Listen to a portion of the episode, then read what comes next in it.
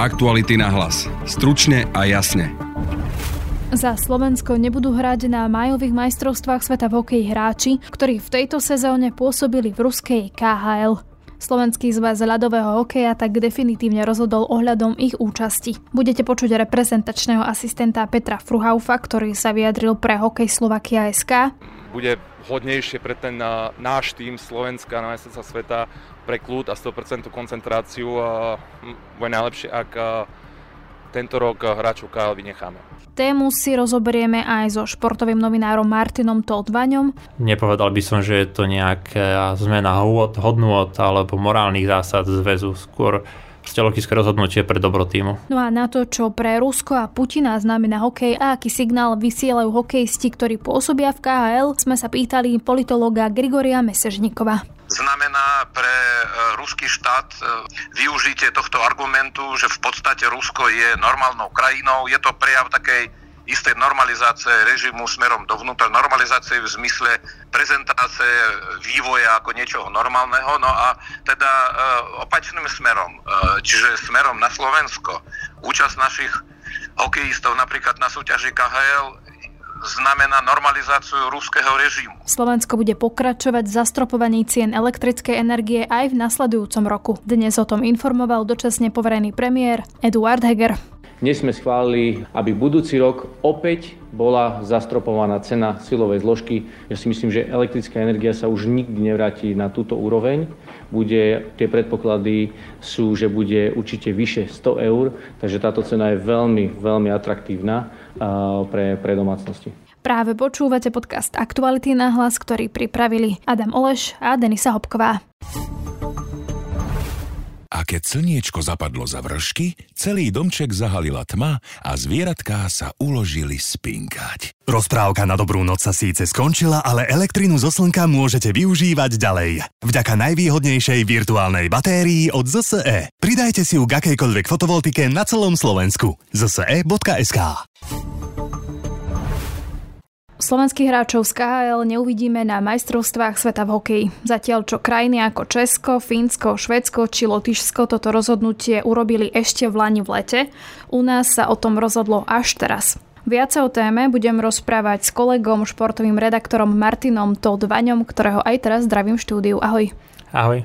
Ako som spomenula v úvode, také Česko, Fínsko, Švedsko, Lotyšsko, O tomto rozhodlo už v Lani v lete a my sme teda čakali na to teraz. Prečo? Tak môžeme povedať, že vedenie nášho hokejového zväzu nie je logicky podľa tohto hodnotovo nastavené tak ako tieto ďalšie zväzy. Aj keď pri tom Lotyšsku treba spomenúť, že tam zasiahla priamo, priamo vláda, ktorá teda vydala zákon, že športovci, ktorí budú pôsobiť v súťažiach v Rusku, už nemôžu nikdy reprezentovať ich krajín, teda Lotyšsko a zaniká im hociaký nárok na nejaké štátne dotácie, čiže vlastne v Lotyšsku to nerozhodol akoby zväz, ale až ešte tá vyššia moc vláda. A u nás prezident zväzu Miroslav Šatan aj celý vlastne výkonný výbor ešte minulý rok teda mali zasadnutie, kde rozhodli, že týmto hráčom nebudú zakazovať a reprezentovať a nechajú to celé na realizačnom týme a teda na ľuďoch, ktorí skladajú tú nomináciu na majstrovstvá sveta. Na toto rozhodnutie vtedy vlastne s ním z celého výkonného výboru nesúhlasil iba Michal Hancuš, ktorý kvôli tomu abdikoval na túto funkciu. No a teraz sme vlastne dlhé týždne čakali, že ako sa napokon rozhodne, či hráčov z KHL uvidíme na majstrovstvách sveta. A včera teda realizačný tým prostredníctvom asistenta trénera Petra Fruhaufa oznámil, že hráčov z KHL na majstrovstvách sveta neuvidíme a to kvôli tomu, aby zachovali nejaký ten pokoj v týme. My sme o, posledné týždne viedli o, dlhé diskusie aj so samotnými hráčmi. Hráči KL, ktorých tam máme, vždy radi reprezentovali svoju, svoju krajinu s hrdosťou. Majú výkonnosť na to, aby mohli bojovať o záverečnú nomináciu na majstrovstvá sveta. A my pri tých diskusiách sme, sme prišli k jednotnému názoru, že bude vhodnejšie pre ten náš tým Slovenska na majstrovstvá sveta pre kľud a 100% koncentráciu. Bude najlepšie, ak tento rok hráčov KL vynecháme. Ja to vidím ako také logické rozhodnutie, pretože naozaj kebyže tam tých hráčov z KHL donesieme do Rigi, do krajiny, kde je vlastne silná protiruská nálada, keďže Lotyšsko susedí s Ruskom, tak to halo okolo nášho týmu by bolo veľké, riešilo by sa viac, že tam máme hráčov z KHL, ako to, aké výkony podávame. Určite by sa to pýtali tých hráčov z KHL a bolo by na nich tlak a nie len slovenskí novinári, máme v skupine Česko, či typujem, že českí novinári by to určite riešili a taktiež aj domáci lotyšskí novinári by sa na tieto témy pýtali nášho týmu, možno aj nás novinárov a všetkých okolo Slovákov. Čiže vlastne takéto, hovorím, logické rozhodnutie Nepovedal by som, že je to nejaká zmena hodnôt alebo morálnych zásad zväzu, skôr logické rozhodnutie pre dobro týmu. Česko, Fínsko, Švedsko a iné krajiny, teda čo oni vyslali signál, že my nepodporujeme vojnu, nechceme, aby hráči, ktorí hrajú v Ruskej lige, prezentovali našu krajinu, tak toto u nás teda nezaznelo, hej? Že by sme sa nejakým spôsobom takto my vyhranili. Hm, takéto u nás nezaznelo. Dokonca aj v tom vyjadrení, ktoré teda včera odnelo, bolo, že je to pre túto sezónu, čiže ak vojna bude pokračovať, tak o rok budeme mať zase otázku na stole, že či ich ideme na majstrovstvá sveta volať, alebo ich nejdeme na masový hokej volať. A prečo? Teda tak vysvetlili niekedy ten svoj postoj takýto? Nikdy tento postoj takto nejak nevysvetľovali. Prezident Vezo Miroslav tam povedal minulý rok, tuším to bolo v novembri, že oni sa to otázku ešte nezaoberali a pre mňa takéto alibistické, že dúfajú, že teda vojna skončí, že toto nebudú musieť riešiť. Čiže toto niečo to vypoveda o tom hodnotovom nastavení zväzu a o tom, ako to tam funguje a aký majú na to oni názor.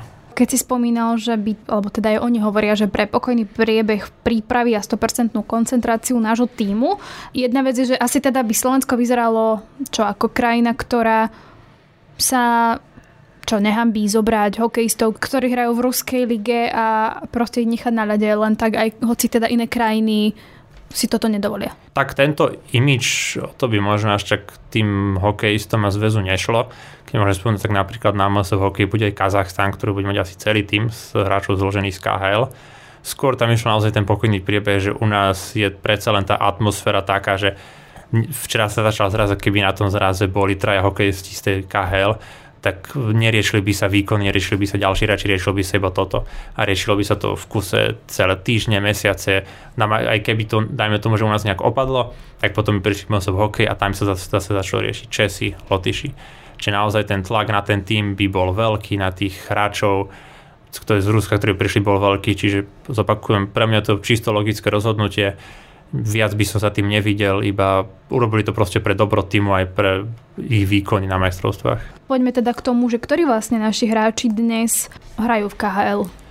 Ak v KHL v tejto sezóne hrali, keďže niektorým sezóna skončila, bol tam Patrik Rybar, teda to sú teda bránkári Patrik Rybar, Julius Hudaček, Adam Huska, a z útočníkov tam bol Michal Krištof, Tomáš Jurčo, Adam Liška, obrancovia Michal Čajkovský a Christian Jaroš. Bol tam ešte na pár zápasov aj Samuel Buček, lenže tomuto angažma v Rusku nevyšlo a pobral sa preč do Česka do klubu Ocelaši Třinec. No z týchto všetkých mohli byť teda všetci nominovaní, okrem Juliusa Hudačka. Ten už reprezentačnú kariéru ukončil. Oni nejak vysvetľovali svoj postoj, že e, napríklad prečo ostávajú v KHL? Niektorí tie postoje vysvetľovali, niektorí ich nevysvetľovali. My sme sa ich na to ani veľmi ako redakcia nechceli pýtať, pretože to, aj keď to niekto sa ich pýtal, tak boli tam tie typické veci, že nemiešajú šport s politikou a podobne. Adam Liška mal dokonca nedávno rozhovor v, na ruskom webe, kde povedal, že teda on tiež nemieš, nie politik, aby riešil tieto veci. Čiže takéto tie typické vyjadrenia, nemiešame šport s politikou, ktoré vždy zaznievajú z tej druhej strany, ktorá teda nevidí problém v tom, aby boli v reprezentácii alebo hrali v samotnom Rusku. Ale to by mohol byť nejaký argument, ktorý by si niektorí ľudia mohli myslieť, že či je v poriadku napríklad zakázať niekomu, kto je v KHL, ísť hrať e, na majstrovstva. Mohol by si to niekto myslieť. Pokojne si to niekto môže myslieť, ale treba vidieť ten širší kontext, že KHL je naozaj liga, ktorá slúži na propagandu celého Ruska a režimu Vladimíra Putina a v podstate aj vojny. Teraz boli porovnania z NHL, ale to nemôžeme naozaj porovnávať, pretože NHL nepropaguje vládny režim, nie je založená prezidentom alebo nejakým systémom, ako je to ruská KHL, kde naozaj je očividné, že vlastne je to hráčka Vladimíra Putina a vieme, aký má Vladimír Putin aj prezident Bieloruska Aleksandr Lukašenko vzťah k hokeju. Ich videí, ako hrajú hokej, milión, majú narodinové oslavy s osobnosťami z hokeja, na lade, ťukajú si tam puky a snažia sa predviesť v najlepšom svetle. Vladimír Putin drží najviac gólov, lebo veď kto by mu chytal.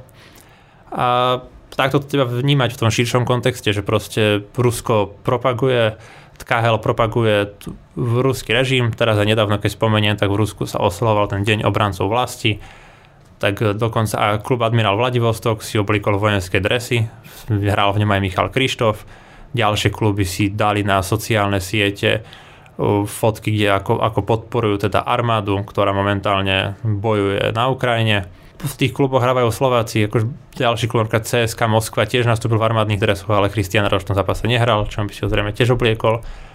A je to teda, tie kluby otvorene podporujú vojnu a podporujú ruskú armádu v tom, čo sa aktuálne deje a v tom, čo robí.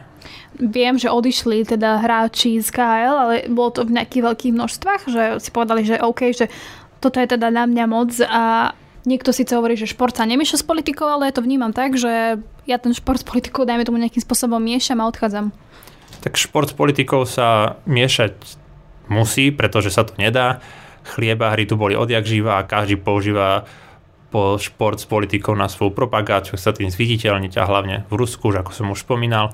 A hráči odišli, ale priamo keď začala vojna, tak to bol naozaj v jednotkách, keďže vtedy ešte prebiehala sezóna, tí hráči mali platné kontrakty a bolo ťažké im ich prerušiť a odísť, mali by tam vysoké pokuty za to, ktoré by zrejme museli zaplatiť. Iné to bolo po sezóne, kde teda najmä Švedi a Fíni naozaj vo veľkom odchádzali. Slovakov až tak veľa neodišlo, čo bolo pre mňa teda horšie potom tak Slováci začali vo veľkom v Rusku potom v lete podpisovať zmluvy. Už teda potom, keď začala vojna, tak prišli a po vojne podpísali nový kontrakt v Rusku. Dvaja dokonca, Michal Krištof a Patrik Rybár majú zmluvu ešte na ďalšiu sezónu. V podstate teda ale platí to, že Rusko a Bielorusko nebudú na týchto majstrovstvách, tak ako neboli ani minulý rok. Áno, Rusko a Bielorusko nebudú na týchto majstrovstvách, už sa schválilo, že aj nebudú na ďalších majstrovstvách sveta v hokeji, ktoré sa budú konať v Česku čiže ich dlho na MSV hokej neuvidíme. A teda čo sa týka napríklad Patrika Rybára alebo Adama Husku, to sú brankári, či teda náhodou hokejisti, ktorí neprídu hrať, nebudú chýbať v tom eh, našom týme, ktorý bude na majstrovstvách? Tak tí s formou chýbať budú, sú to kvalitní hokejisti, všetci, ktorí tam sú. Aj napríklad Adam Huska teraz dlhšie nechytal, keď som si pozeral ako jeho posledné výsledky, chýbať budú, ale Čítal som aj k tomu názory, že radšej vypadneme z tej A kategórie bez hráčov z KHL, ako vyhrajeme titul s hráčmi z KHL, pretože naozaj tá hamba by bola pre niektorých ľudí aj pre mňa taká veľká, že ale neviem, nehovorím, že ja osobne, ale niektorí fanúšikov už písali, že mali by problém pozerať, fandiť nášmu týmu, keďže tu máme tých hráčov z KHL. Čiže športová stránka v prí, teraz musí ísť naozaj bokom. Keď vidíme, čo sa deje u našich východných susedov, tak my tu nemôžeme myslieť na to, že či budeme 5., 6. alebo 7 ste, šport je teraz naozaj na druhej koleji. A ešte teda k tomu, že uh, nám budú chýbať dobrí hráči, ktorí ale teda sú v KHL, tak či to práve, že nie je priestor na to, aby sa ukázali aj nejakí mladí hokejisti? Je to určite priestor pre nových hráčov, akože nebude asi chýbať až toľko, s brankármi to tiež nevidím tragicky, majú šancu vyťahnuť sa ďalší, veď videli sme aj na posledných svetových šampionátoch alebo juniorských, že málo kedy vyšla stavka na prvú baránkárskú jednotku, že väčšinou sa chytil tu už buď ten druhý alebo tretí, že teraz majú ďalšiu chalani šancu sa ukázať a v útoku či v obrane tam by som to vôbec nevedel nejak hrozne. Máme hráčov, ktorí sú v Európe, ktorí sú kvalitní, ďalší budú môcť prísť zo Zamoria. Ale ten tým sa teraz ešte iba skladá, prvá nominácia ešte ani nevyšla, iba tak na predprípravný kemp, čiže hovoriť teraz o nejakých našich šanciách je ešte celkom skoro. Takže sa uvidí. Dobre, tak v tejto chvíli teda ďakujem kolegovi, športovému novinárovi Martinovi Vaňovi. Ďakujem aj ja. Momentálne vítam na linke politologa Gregoria Mesežníková. Keby tak viete vysvetliť, že čo naozaj pre toho Putina, pre to Rusko znamená ten hokej a teda ako vnímate to, že hráči z KL, KHL nebudú na našich majstrovstvách? V Rusku pri tom type politického režimu, ktorý už tam existuje dlhší čas a sa skonsolidoval až do totalitnej podoby, ako vrcholový šport je záležitosťou štátnej politiky. Štátnej politiky smerom dovnútra a samozrejme aj e, ako istého nástroja presadzovania záujmov Rusko v zahraničí. Takže z tohto pohľadu uh, myslím si, že vôbec ako účasť uh, našich športovcov, prípadne športovcov ďalších štátov na vrcholových podujatiach v Rusku znamená pre e, ruský štát e, ako využitie tohto argumentu, že v podstate Rusko je normálnou krajinou. Je to prejav takej istej normalizácie režimu smerom dovnútra, normalizácie v zmysle prezentácie vývoja ako niečoho normálneho, no a teda e, opačným smerom, e, čiže smerom na Slovensko. Účasť našich hokejistov napríklad na súťaži KHL znamená normalizáciu ruského režimu. E, tu by sme mohli porovnať, povedzme, súčasný ruský režim s e, režimami totalitnými v minulosti a tento režim momentálne vedie vojnu, tak e, iba kladiem otázku, že ako by sa postavili krajiny proti hitlerovskej koalície, keby ich občania súťažili v nejakých športových podujatiach v Nemecku. Tak, tak myslím si, že z tohto pohľadu proste každé rozhodnutie, či už je dobré alebo zlé, musí mať nejaké konsekvencie. Myslím si, že naši športovci tým, že sa rozhodli, že budú v tomto totalitnom štáte hrať vrcholovú športovú súťaž, musia znašať následky. Rusko nás vyhlasilo za nepriateľský štát, vedie vojnu voči našemu, našemu ako dnes de facto najbližšiemu spojencovi, ktorý nás chráni pred jeho vlastnou agresiou. Takže podľa mňa rozhodnutie e, vedenie proste slovenského ľadového hokeja neumožniť zastupovať Slovensko e, pre týchto hráčov absolútne opodstatnené a správne. Ďakujem pekne, toľko politolog Grigory Mesežníkov. Ďakujeme pekne aj ja. Aktuality na hlas. Stručne a jasne. Štát bude pokračovať v zastropovaní cien elektrickej energie aj v nasledujúcom roku. Na tlačovej konferencii to oznámil dočasne poverený premiér Eduard Heger. Pomoc, ktorú sme schválili, je všeobecný hospodársky záujem, ktorý nadvezuje e, na tohtoročné, tohtoročnú pomoc domácnostiam. Ako viete, ceny elektrickej energie sú zastropované pre tento rok a vyrokovali sme ešte minulý rok so slovenskými elektrárňami, že silová zložka bude pre rok 2023 aj pre rok 2024 61,21 eur za megawatt hodinu. Dnes sme schválili práve toto nariadenie, aby budúci rok opäť bola zastropovaná cena silovej zložky vo výške 61,21 je to teda silný odkaz domácnostiam pre Slovensk, na Slovensku, že aj budúci rok budú mať silovú zložku zastropovanú práve v tejto výške, čo je opäť e, výrazne pridaná hodnota v porovnaní s ostatnými krajinami v Európe. Je to výsledok e, dohody, e, ktorú sme vyrokovali ako vláda na to, aby sme dokázali našim domácnostiam pomôcť a výrazne, výrazne myslím, že pomôcť práve s účtami za energie. Nech sa páči televízia. Dobre, ja sa chcem pardon, ešte predsa len opýtať k tým domácnostiam. Hovoríte, že nepredpokladáte zatiaľ nejaké zvýšené náklady na štátny rozpočet, ale naozaj, ak by tam sa tie ceny nejak vyvíjali inak, tak v podstate z pohľadu štátneho rozpočtu nevznikajú tam potom nejaké rizika, ak sa tu zastropuje na ten ďalší rok? Tak to som nepovedal. Ja som povedal, že ceny silovej zložky ostávajú zastropované na úrovni roku 2023 a e, druhá časť, čo som povedal, že o poplatkoch dnes hovoriť, aké budú, je príliš skoro. Čiže tam potom môžeme hovoriť, aký to bude mať dopad na štátny rozpočet. V tomto momente naozaj by to bolo vyslovene uh, fikcia ja hovorím o prípadných kompenzáciách napríklad ano. pre SPP a tak ďalej. Čiže chápem, chápem. Dobre. Ale to hovorím, že teraz je predčasné to číslo hovoriť, lebo je, bola by to čistá fikcia. Dobrý deň, prajem, Raste Dubovský teatri. Mal by som e, dve otázky, aj čo sa týka teda domácnosti, aj čo sa týka vyšších územných celkov. Tak e, najskôr ohľadom domácnosti. E, je to síce prúdka asi hypotéza v takej rovine možno aj optimistickej, ale pokiaľ by budúci rok tá trhová cena energií podstate podliezla e, túto zastropovanú cenu, tak e, dá sa tam nejak flexibilne potom s tým ešte dodatočne hýbať, alebo je to vlastne už potom vyslovene v takej rigidnej, tuhej rovine, že toto je ten strop. Pozerali sme sa na to zľava správa, ako keď pozriete na všetky predikcie, to by bol zázrak. A v tomto momente si myslím, že nikto e, nepredpokladá, že by to podliezlo túto, túto sumu. To by sme na tom boli veľmi dobre, aspoň teda opravte ma, ak sa milím. Pre nás je podstatné teraz zabezpečiť, aby tá cena zostala stabilná, tak ako je ten, tento rok, rok 2023, aj na rok 2024. A myslím si, že toto je výzva a naozaj ten vývoj na trhu je síce optimistický, ale no, nikto z nás nevie, aké ceny budú na budúci rok samozrejme a pochopiteľne sa dá potom samozrejme nad tým uvažovať alebo, alebo, alebo analyzovať potom vývoj na trhu, ale my teraz našou úlohou je, aby, aby tá cena bola, bola stabilná, aby bola e, podľa dohodnutého memoranda, v podstate to naplnenie alebo nášho záväzku, ktorý vyplýva z memoranda tak, aby tá cena a komodita, objem komodity, jej kvalita a aj cena zostali na rovnakej úrovni v roku 2024 ako v roku 2023. Ja len poviem takú ešte doplňujúcu informáciu, aby teda možno aj, aj diváci videli, že tá elektrická energia pred krízou sa pohybovala 30, 40, 50 eur. Keď si zoberiete len samotnú infláciu, tak už e, za to obdobie, ktoré, odkedy tá cena vlastne vystúpala, tak vidíme, že táto cena je nižšia ja si myslím, že elektrická energia sa už nikdy nevráti na túto úroveň. Bude, tie predpoklady sú, že bude určite vyše 100 eur, takže táto cena je veľmi, veľmi atraktívna pre, pre domácnosti.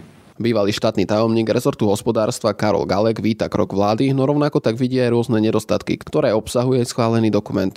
To, čo dnes bolo prijaté na vláde, je v nadväznosti na memorandum, ktoré so slovenskými elektrárňami vyrokoval ešte Richard Sulík v minulom roku. To znamená tá elektrina na roky 23 a 24 pre všetky domácnosti v objeme 6,1 TWh za 61 eur. My sme k tomu pripravili memorandum, ku ktorému sa dokonca pridalo aj e, vtedajšie vedenie ministerstva financií. E, no a bola pripravená implementačná zmluva.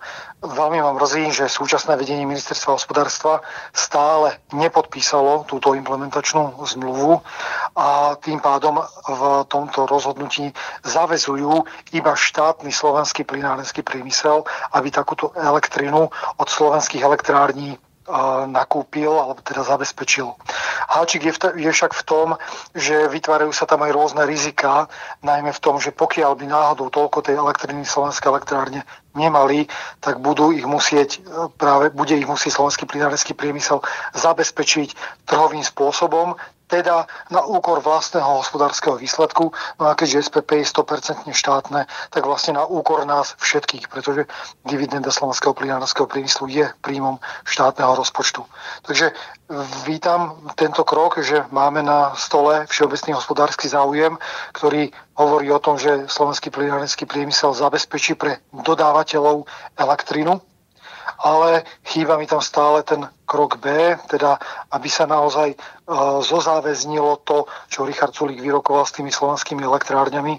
A teda pokiaľ my by sme boli na vo vedení ministerstva hospodárstva, tak už dávno by sme to mali napevno uh, hotové a Európska komisia implementačnú zmluvu schválila, čiže naozaj je veľkým prekvapením, že prečo toto nemáme. Sú tam rôzne výhovorky, že slovenské elektrárne takúto elektrínu nemajú, ale kým sme my boli ešte vo vedení, tak naozaj nám bolo vždy deklarované, že tej elektriny pre všetky domácnosti na oba roky bude dostatok a takisto nám bola garantovaná aj tá samotná cena. Takže tu vidím isté zlyhanie súčasného vedenia ministerstva hospodárstva. Druhá vec, ktorá mi tam chýba, e, kým sme ešte boli na ministerstve hospodárstva, snažili sme sa do toho vložiť aj prvky tzv. úspor, šetrenia. To znamená, aby naozaj napríklad takáto lacná elektrina bola poskytnutá iba na 85% spotreby. To znamená, aby aj tie domácnosti boli nejakým spôsobom motivované šetriť, aby nebrali tú lacnú elektrínu ako niečo automatické. Pretože príde rok 2025 a vtedy už tá elektrína lacná nebude. Vtedy už sa budeme riadiť tými trhovými princípmi. Samozrejme, môže aj vtedy prísť vláda s nejakým opatrením, ale teda toto nie je dnes garantované. A preto uh, vyzývam možno, že všetky domácnosti spotrebiteľov, ktorých sa dotkne, ktorí sa dotknú takéto úspory, aby už oni sami mysleli na ten rok 25 a aby preniesli tú zodpovednosť alebo prevzali tú zodpovednosť a sami realizovali opatrenia úspor v prípade elektriny, pretože tou najlacnejšou elektrinou je tá, ktorú jednoducho nespotrebujeme. No a toto je, toto je to, že opäť ministerstvo hospodárstva, ktoré by malo byť iniciátorom takýchto úspor, tak od tohto po našom odchode absolútne opustilo, hoci kým som tam ešte bol ja štátny tajomník, tak to bolo príjmané s, s pozitívnym výsledkom. Bohužiaľ, toto sa nedieje. A toto je možno, že je taká moja posledná výtka, že naozaj nechali sme tam veľké množstvo riešení, ktoré sú k dispozícii, ktoré môžu zabezpečiť lacnú elektrínu bez vplyvu na štátny rozpočet, lebo toto vždy presadzoval uh, Igor Matovič ako minister financí, že my môžeme predkladať iba riešenia bez vplyvu na štátny rozpočet a zrazu už ten Richard Sulík nie je a opatrenia aj s vplyvom na štátny rozpočet sú uh, bez problémov prechodné, rôzne tie formy kompenzácií nevynímajúc. Takže je to taký dvojitý meter, ktorý je nezaplikovaný. Ministerstvo pôdohospodárstva tvrdí, že spomínané opatrenia by nemali mať nejaký vplyv na rozpočet. Je to naozaj tak? No, to je to, že ak by sa naozaj implementovalo v plnom rozsahu memorandum, ktoré vyrokoval Richard Sulík so slovenskými elektrárňami, tak ten vplyv na štátny rozpočet by bol nula. Žiaľ, tak ako je dnes nastavené samotné nariadenie vo všeobecnom hospodárskom záujme, tak tam je napísané, že pokiaľ tej elektriny nebude dostatok, tak bude musieť zasiahnuť slovenský plinárenský priemysel a to práve rôznymi trhovými opatreniami, rozumejte, nakúpiť takúto elektrínu na trhu. A toto sa môže dotknúť následne samotného hospodárskeho výsledku Slovenského pliarenského priemyslu SPP, ktorý je 100% štátom vlastnený, odvádza celú svoju dividendu do štátneho rozpočtu a teda pokiaľ by naozaj k tomuto došlo, že tie elektriny nie je dostatok a musí ho nakúpiť, tak samozrejme, že sa to dotkne aj štátneho rozpočtu. Ešte raz opakujem, toto by sa nestalo v prípade, pokiaľ by sme mali nielen to memorandum, ale aj samotnú zmluvu, ktorú sme pripravili ešte na ministerstve hospodárstva za nášho vedenia a ktorá bola odoslaná do Bruselu a takisto aj schválená. V podcaste vítam experta na energie Jozefa Badida. Dobrý deň. Dobrý deň. Vláda dnes schválila dokument, vďaka ktorému budú domácnosti platiť za elektrínu rovnako ako tento rok. Čo hovoríte vy na schválenie tohto dokumentu? E, no v prvom rade by som popravil, že zatiaľ vláda schválila iba e, uznesenie, ktorým v podstate prikazuje SPP nakúpiť e, za trhové ceny, za úsom regulované ceny elektrínu pre domácnosti od slovenského elektrárny. A na to, aby teda potom následne SPP dodávalo bežným dodávateľom a tí potom domácnostiam za tie zvýhodnené ceny, k tomu je ešte potrebná zmluva, zmluva medzi uh, Slovensku, myslím, že, myslím, že ministerstvom a slovenskými elektrárňami alebo SPP, jednoducho implementačná zmluva k memorantu. A táto zmluva ešte podpísaná nebola a nebola ani schválená Európskou komisiou. Takže ešte nie sme v tej fáze, aby sme mohli dnes povedať, že budú mať domácnosti rovnaké ceny v roku 2024 ako v roku 2023. A čo hovoríte na tento krok vlády? Aké tam možno vidíte pozitíva, ale aj negatíva?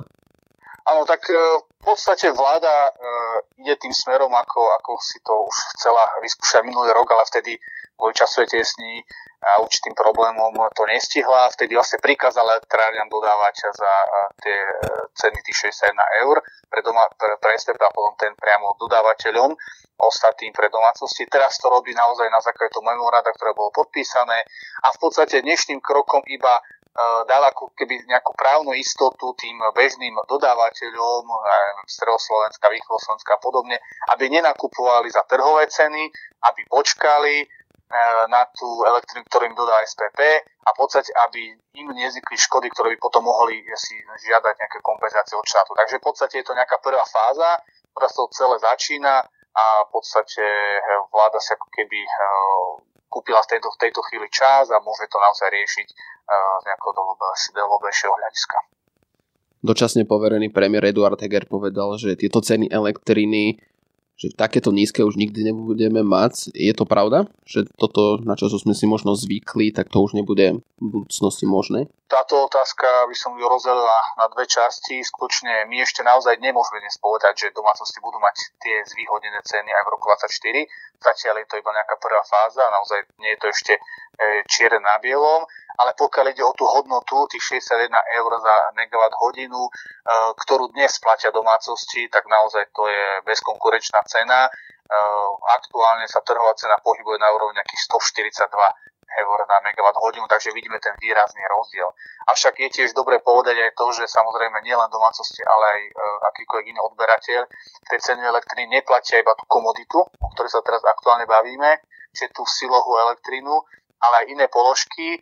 Tie vláda minulého roku tiež vďaka krízovej regulácii zafixovala v podstate na, na, na úrovni roku 22, takže ani tam sa cena nezvýšila a ešte uvidíme teda, aká bude vo finále aj táto regulovaná časť tej položky v, pre domácnosti na rok 2024. Jednoducho je tam stále ešte veľa otvorených otáznikov, na ktoré poznáme odpovede nebudú mať tieto opatrenia nejaký vplyv na rozpočet? V podstate, ak, pôjde, ak sa pôjde podľa toho memoranda, tak ako to vláda predpokladá, no tak e, jednoducho e, tie straty tam bude znášať e, predovšetkým výrobca, to, je, to sú slovenské elektrárne.